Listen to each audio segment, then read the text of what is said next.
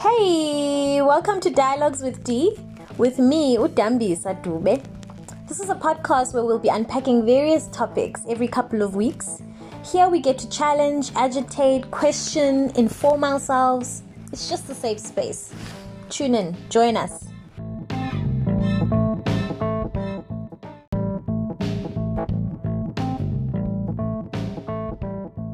Happy New Week, everybody! I'm really excited about today's episode, or rather, this week's episode with Dr. Nobukanya Kanyile, um, who is quite popular on the socials, just such a gem, who does a lot of work um, as far as mental health advocacy is concerned, but she's also a medical doctor, I think specializing in pediatrics. Um, and she and I recorded this episode uh, a couple weeks back. Um, just a disclaimer that every episode, um, if I've not mentioned it before, is always pre recorded, sometimes days in advance, sometimes weeks in advance.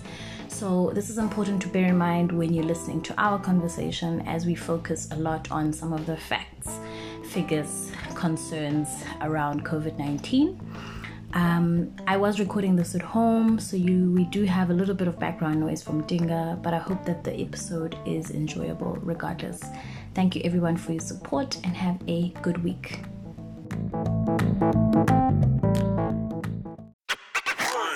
So hi, Dr. Kanyile Unjani, how are you? Yeah, Pila, I'm very well. Thank you so much for having me on the show today. Thanks for making the time. I really, really appreciate it after a long day as well. Um, yeah, I've already given you context about who I am, why I do this, and what the platform is about. And in this particular month, we're actually tackling politics, and po- politics is multifaceted. And obviously, because we find ourselves in a dynamic in a pandemic, um, you know, we cannot talk about that without talking about the pandemic and how politics affects that as well. And I mean, outside of politics, we're all at home, we're drained. I mean, people's realities are looking different at the moment. Um, some people have it worse than others, and I just it just didn't feel right to um, put the spotlight on this topic this month without also taking the time to sensitize people. Um, maybe also. Um, hopefully people can can get some facts as well because there's a lot of just misinformation being shared on all kinds of platforms at the moment um, some people don't have access to the most reliable news. Some people don't watch or read the news at all so they're not always up to date. Um, but yeah i wanted to get a medical perspective. Um, but before we get into some of the questions i had um, i want to also give you a chance to introduce yourself who you are um, what you do and why you're motivated to do it. So thank you so much. Uh, my name is Dr. Nobukanya Kanyile. I'm currently a medical doctor who fully qualified in 2015. Um, I have a passion for pediatrics, which is um, taking care of the health of children. And so I'm specializing currently to become a pediatrician um, in the University of the Witwatersrand Circuit. I also have a really strong passion for mental health, and so I work with an organization called Mental Matters, of which I'm the vice president, and we aim to destigmatize mental illness in the youth, particularly, but also just society at large. Great. Yeah, we're also going to dive into um, how do we stay positive, how we how do we stay motivated, um, and so that's great stuff. So that's who Udoc is. And that's the reason why I, I also wanted to have her here. So she's a really special guest for this month. Um, I know that there's been a lot of um, frustration um, that people are feeling currently with, you know, we're almost a year into a, a full lockdown. Um, it kind of feels like we're living in some other reality right now. People are losing families. There's a, an overwhelming amount of grief. Some people's lives are not affected at all. They go on as normal, but it's also really difficult to, to sort of, I don't know, find some kind of normal currently. Um, and so there's a lot of things that are swirling around. You don't know what's true. You don't know what's not true.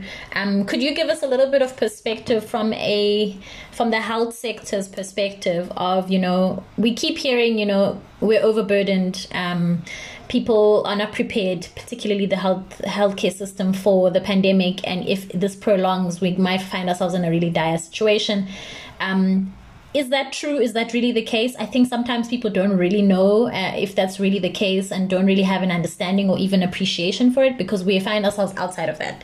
So, how is it currently in hospitals um, and how is it for you guys who are in the industry currently? So, if I give you a bit of background, in South Africa, 85% of the population um, relies on the public health sector. So, that means that um, state hospitals, clinics, etc., are taking care of the bulk of the population. Um, because of our socioeconomics, again, the majority of the population does not actually pay tax Mm. and is unable to contribute either to a medical aid scheme or even to pay for medical aid services um, within the state. And then we also have a significantly large migrant population, not just from uh, interprovincial travel, but also from inter, um, you know, between countries because of that, we find that South Africa's burden um, with regards to caring for patients is a significant one. And so, bring on top of that a pandemic which has strained not just South Africa, but the world in terms of resources um, and healthcare providers, um, in terms of the funding and the ability to raise that funding. We have a crisis. And so we were never in a good place to start off. We were always going to have problems from the beginning.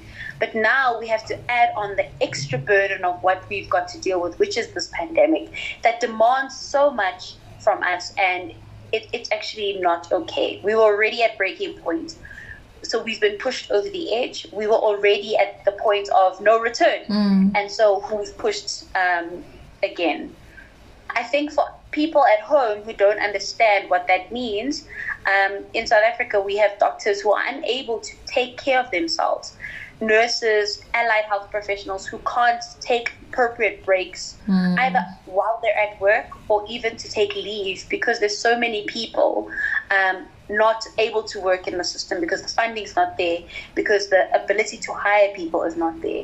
And so we find people working extra hours, extra shifts to cover for the, the, the workload that is already there. And so now we're actually losing healthcare professionals. We're losing um, people to coronavirus who actually have um, insights and time and skill that they could apply to whatever situation they're in. And now because we don't have them there, there's a lot of lack in the environment. So the healthcare system, from a human resource point of view, is already so strained, and now we have to have this financial burden that you know is is a problem. Yeah, yeah. Speaking of financial burden, um, yeah, it's tricky right now. You know, some people would say, what is the government doing about that? Or, or what should have the gov- government done even before that? Where we already. Um, what, what word? I mean, I wanted to say screwed, but for, for lack of a better word, where we're already finding ourselves in a dire situation before there was ever a pandemic. I mean, the healthcare system didn't look great, spe- specifically the public sector. For you know, so what are your opinions about just what's going on in the news about the mismanagement of funds you know some of the ppe scandals there um, you know corruption you know which has sometimes been defined as the rot of the democracy in our country um, that affects everybody. Um, from a healthcare perspective is there anything that can be done about that right now? Or is it just one of those things where we are in the situation and we've got to find a way to get through it Um, corruption is not a new thing. It's always been around, and we've always found ways to work around it. Um, the problem is we're actually seeing very quickly how corruption is killing people. I think before corruption was okay because people were just suffering.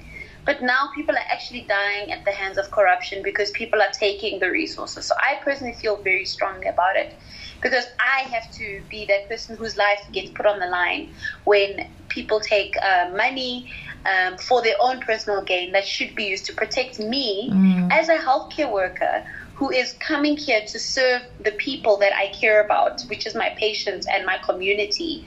Um, and now I'm being put in a position of danger, not just for myself, but also the people at my at home. You know, because those people are, you know, they, they didn't choose to be healthcare professionals. I did, but they're in, inadvertently being um, exposed to the risk. So corruption for me, it breaks my heart and it hurts me so much because you know, people know how much how difficult it is. People know how our hearts are breaking every day. And no matter how much we tell them, they don't care. And that's the problem. We we can't we can't fight with people who don't care. It's a different story if people want to care, but they are being put in a situation where, you know, for example, with the crime rate in our country, people are forced to perform crimes because they don't have food to eat Mm. or because um, they are in a significant economic strife. But these people who are doing corruption don't need an extra 10 million rand, Mm. you know? You and I always laugh and I say to people, can they corrupt properly? Can they at least take a little bit of the chunk and then do the thing that they need to do? Because then at least we all win, you know? Mm. I, I'm not saying corruption is good, but that's better in my mind than what's happening now, which is just looting. It is looting of state funds. And at this point, it's looting of the lives of the servants of the people and also the lives of the people. Mm, yeah, I'm in complete agreement with that as well. I mean, um, as a person who is fascinated with politics in general, I, I find that maybe corruption finds its way in every country. It's just somehow somewhat part of the package, especially in the capitalist society that we live in.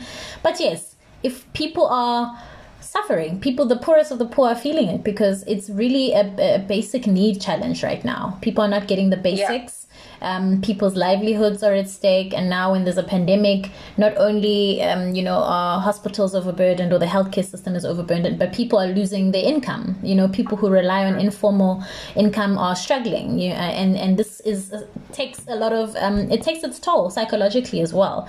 Um, I also just wanted to check in. I mean as I've tried my best to do my research as well but it becomes so overwhelming with what we hear every day. Things change um, you know, there's a lot of propaganda, uh, family members sending all kinds of threads on WhatsApp groups. You know, the list goes on. So, and I'm pretty sure the listeners um, can relate to this as well.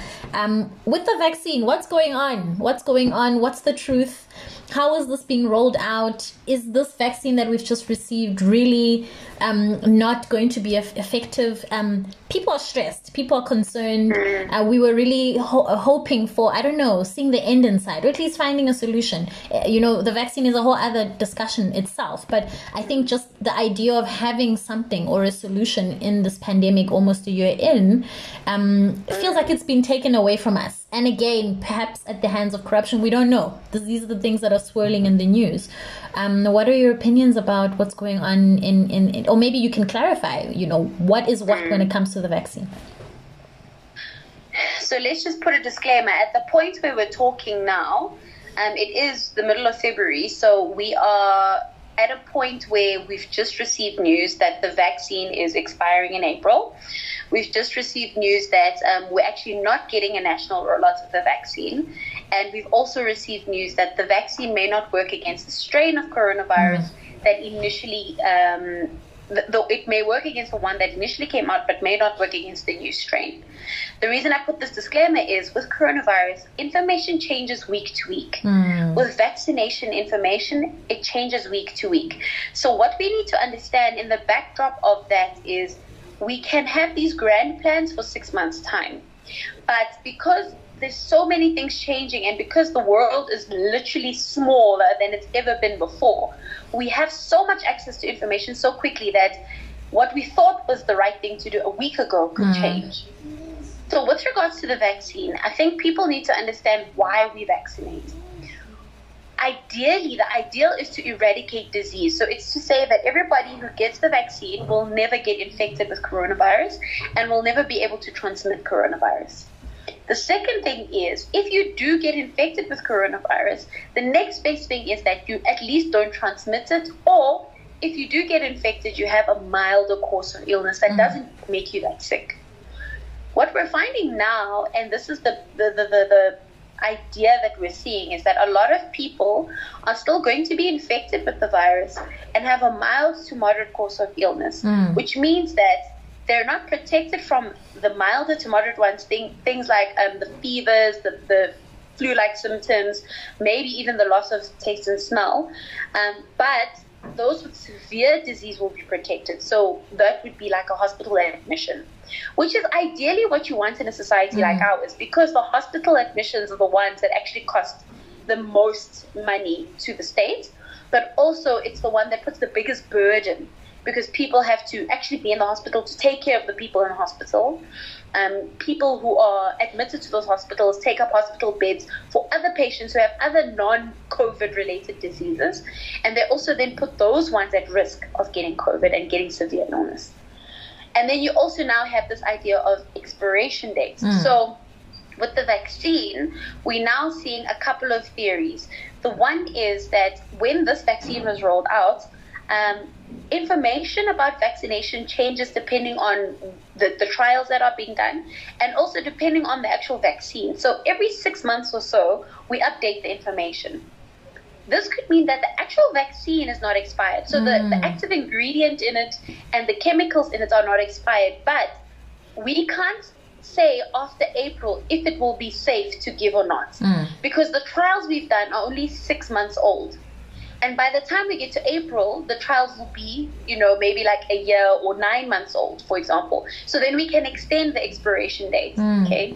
So it's very important to understand manufacturing expiration date versus um, the chemical stability of the, the, the vaccine itself versus the information at this point, it's very difficult to say where we stand when it comes to information because that changes all the time. Mm. But the chemical stability of the vaccine, provided it's stored in the correct way and provided it is not uh, being exploited and just used in the incorrect manner, should still be able to be used. Okay. And so that's why there's so much controversy and it's it's it's very nice in the news that they send out all of this chaotic information mm-hmm. and it's expired and how can they but people who don't understand medicine don't understand why we say the things we say. Don't realize that it's not that big of a deal. We just need to be safe mm-hmm. and we always want to be safe. The last thing I want to say about the vaccine is that remember coronavirus just like HIV changes and mutates over mm. time. So when we started, and I'll, I'll use HIV because it's the, the, the best example I can use. Um, we started off with a lot of people who didn't believe in it, people um, fighting against it, people dying from it, but people still ignoring that it was there. Eventually, getting a lot of people on treatment and realizing that there's things we can do to protect ourselves for example, using condoms, wearing a mask, um, you know, staying mm-hmm. away from multiple sexual partners, socially distancing. So things like that, they're, they're very um, similar patterns of behavior mm. that you need to protect yourself from this virus. But lastly, we saw that because some people just carried on having multiple sexual partners, HIV then started to mutate. Mm. Or we saw people doing inadequate or inappropriate treatment um, um, regimens, and then the HIV mutated, and we came out with stronger ones which needed second line or third line treatment. So that's happened before with multiple illnesses. Why is coronavirus any different? Mm. And so people are, are, are, panicking because, yes, it's a little bit more deadly because it kills you in a short amount of time. It can cause more severe illness. But it's not something we don't know that has we've never seen before. Mm. So we need to um, really, and I, and I always ask people, go to the National Institute for Communicable Disease website, go to the WHO, go to Dr. Zweli Mkhize's page, go to um, all of these resources that are reputable, not mm. WhatsApp groups, mm. not Google, go to those sites because those sites are constantly being updated and they provide you with information mm. about the vaccine but also about coronavirus. Sorry for the long chat but that's that's what it was. No it was perfect. It was perfect. You covered everything and i've also learned a, a lot. I think it's difficult as a person who there's a lot of jar- jargon you know we don't know what these things mean and then you have the the media also playing their part in the messaging and um, what is being shared today versus what's being shared tomorrow and then you don't know what to consume anymore and um, the viciousness of the virus is what gets to me you know um, the moment I hear somebody's sick, or if I feel sick, I automatically think, okay, do I have this now? What does this now mean? Will I mm. get through it? And I think we're just all COVID fatigued, I guess. Probably you guys more so than us because you can you're on the front line. Um, and so thank you for clarifying that. And, and I'm pretty, pretty certain people listening um, to this at, the, at this present moment will have a few aha moments as well. Um, and this is why these conversations are important to clarify for people to understand. And also, I love that you reference where people can get information because I think that's also important. Um, speaking of the viciousness, though, of the virus, we're all tired, um, some of us more than others, um, but psychologically, we're affected. Uh, we're at home. Um, depending on what your situation looks like at home, I'm with my six year old daughter. We've become roommates now. Like she literally gives me space. you know, I don't remember having that kind of intelligence at the age of emotional intelligence at the age of six to be able to say, okay, I actually need time out now. I don't need company from you now. Um, so we, we, we've adjusted and I think we've adjusted well. So I, I find myself fortunate, but not everybody is. Um, I still have my job. Um, so financial security is fine. I still have my family, uh, but a, a, lot of people um, listening right now have lost a lot um, emotionally, yeah. financially. It's just been a crazy time. So um, could you touch on some of the work that you guys are doing? Um, I believe with Ukuku Masondo on mental matters, you, you, the way you're a, a vice mm-hmm. president, and perhaps some words of encouragement or tips of, um, or maybe reassurance. Maybe people are doing things already, but they just need to be reassured that they keep going. On how do we stay positive positive? How do we get through this psychologically? So, Mental Matters is an organization that basically uses information that we get from healthcare professionals or people living with mental illness to educate one another. Because I think everyone assumes that healthcare professionals have to teach you. Mm. But a lot of the time, we don't understand as healthcare professionals what's me asking you to take this treatment and go see this person and make sure that you have family meetings and, and, and what effect that has on your life because medications have side effects. Mm. So it's important for us for, on both aspects to make sure that people who, because a lot of people know someone who's going through something, but they don't understand why this person's changing all the time. They were fine, now they're not fine. Why is it important they take the medication? So it's it's the three um, pronged approach to say, I know someone, I am someone, I'm teaching someone. Mm. So each of us can help one another in, in some way, shape, or form. And we do this by having seminars, uh, podcasts, conversations between these groups of people to say, how do we navigate mental health in such a way that we we don't need to wait until we're at breaking mm. point? How do we maintain a steady state every day so that even when we go up and down, we're still able to be effective human beings. So now, when we get to a situation like coronavirus, you must understand the World Health Organization definition of mental health has a lot of things, but the one thing that always uh, strikes me about it is that you need to deal with the normal stresses of life, and that's in the definition. Now, life is not normal mm. um, on any given day. particularly now that mm. we've been hmm. thrown into a pandemic. So if you look at South Africa, we don't have normal stresses. We have high rates of unemployment. We have incredibly significant rates of people who are, even though they are unemployed, have a lot of debt on their, mm. their hands. We have psychological um, and social abuses that ex- that we experience. And if you're a woman or a child in this mm. country, you add the sexual abuse to that. Some some um, male groups as well experience that, and so you have so many abnormal stresses already on top of a pandemic mm. that there's, by definition, according to the World Health Organization, nobody has mental health. So what we then find is that a lot of people put pressure on themselves to be okay, which I think is unfair because if by definition we're not okay, mm. we're forcing ourselves to be okay in a not okay situation. So we're just going to cause dysfunction. It's like Albert Einstein said the definition of crazy is doing the same thing over and over hmm. again and expecting a different result. So we need to step back and say we are not in a, a normal situation by as a baseline throw in this pandemic, it, it's forced people to sit down and think and realize that are there relationships with the people I live in the house with that I have to actually spend 24 hours mm. a day with now in a good place? Um, is my relationship with myself okay? Because some people actually are unable to stay on their own. They need other people. Some people are unable to live with other people because the people they're living with drive them up the wall. Some people are not happy in their jobs and they're realizing that actually now um, you know, we've taken away your need to have to travel in the mornings. You don't have to actually go into the office anymore. Hmm. Um, and you're still miserable in your job. Um, so was it the job or was it the environment or was it you in that hmm. place, you know? We've also now removed, um, you know, boundaries. So you're working from home, but instead of now driving that hour in the morning to get to work where you have your time, mm. you're on the laptop because from 8 o'clock you're there until you know whatever time of the night mm. because your boss is expecting you. They're saying, "Well, you're at home. You don't need to go anywhere. You don't need to be in traffic." Blah, blah. So do the work. And then we're also unable to physically gather, so we lose that social aspect. Mm. We're unable to like have time with each other, and so we lose that. So all of this is throwing us into a chaotic environment um, that's amplifying every insecurity and every fear we've had about our lives. Mm. I always ask people the simple question if you had to advise yourself about your life, what would you say to yourself?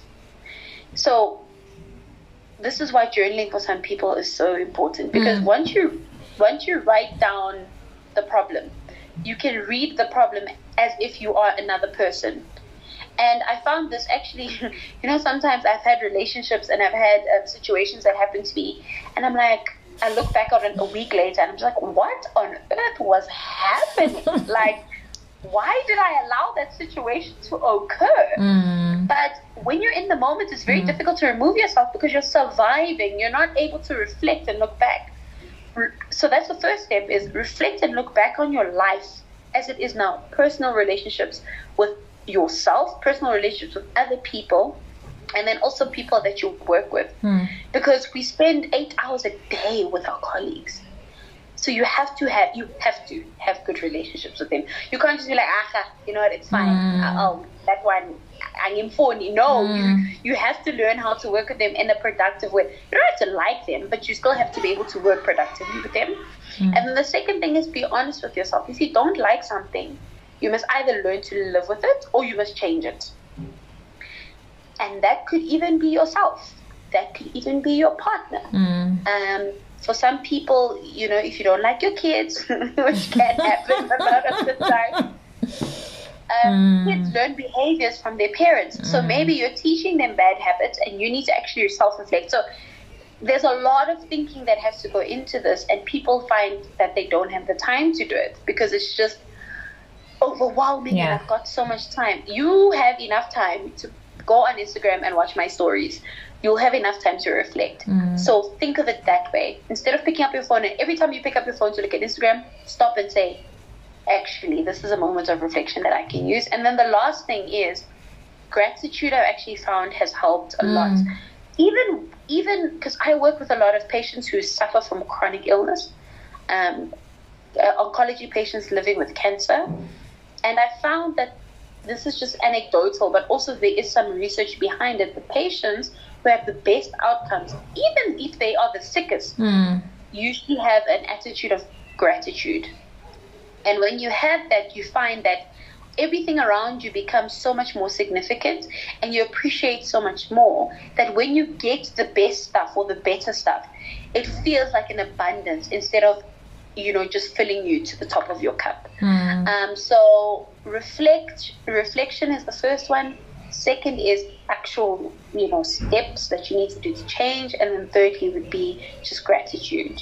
Yeah, gratitude is a beautiful one. I actually um, was talking to a friend of mine uh, at the beginning of this year, and she's also on the podcast, and um, she was calling it Surviving 2020, and she literally um, emphasized gratitude from beginning to the end of our conversation. So um, I think it's also a some people don't have the mental strength. Um, obviously, depending on uh, many factors. Um, I know that even with myself and my family and my friends, we're very different in how we deal with stresses, and so that becomes quite difficult. For some people, it's easier to you know to reflect and do and be gr- and be grateful for others it seems like the biggest you know hurdle. Um, but for anyone listening i hope that you also find or feel that it's okay whatever you manage to do on that particular day but to not feel like you need to compromise yourself um, and even if that means that they don't read the news because COVID is affecting you too much as well, just the influx of the negative news as well. Um, so, Doc, I'd like to uh, wrap it up at this point. Um, I can also hear my daughter now as well in the background. Thank you so much. Thank you so much for your time. Thank you so much for just giving us also just some reassurance. Definitely gave me some, um, and giving us access to resources that people can can tap into should they want information, should they need help. You're doing absolutely great work, and I love that you're using your passion to you're allowing it to reach other people um, because it's very easy to just do your own thing and, and just sort of stay in your lane. So you're doing beautifully using your platform for the greater good, and it was an absolute pleasure having you on. Thank you so so much, and I hope that everybody listening to this remembers to be patient with themselves. Um, you're going through a lot already. Like I said, we're already in an abnormal situation. Mm. So if you don't feel like it today, it's fine. You'll do it tomorrow. And you will be better tomorrow. But right now, you're not okay. Be Mm. patient with yourself. Take it moment by moment. And you will find that at the end, we will be better. We will. Thank you so much, Doc. Yeah. Thank you.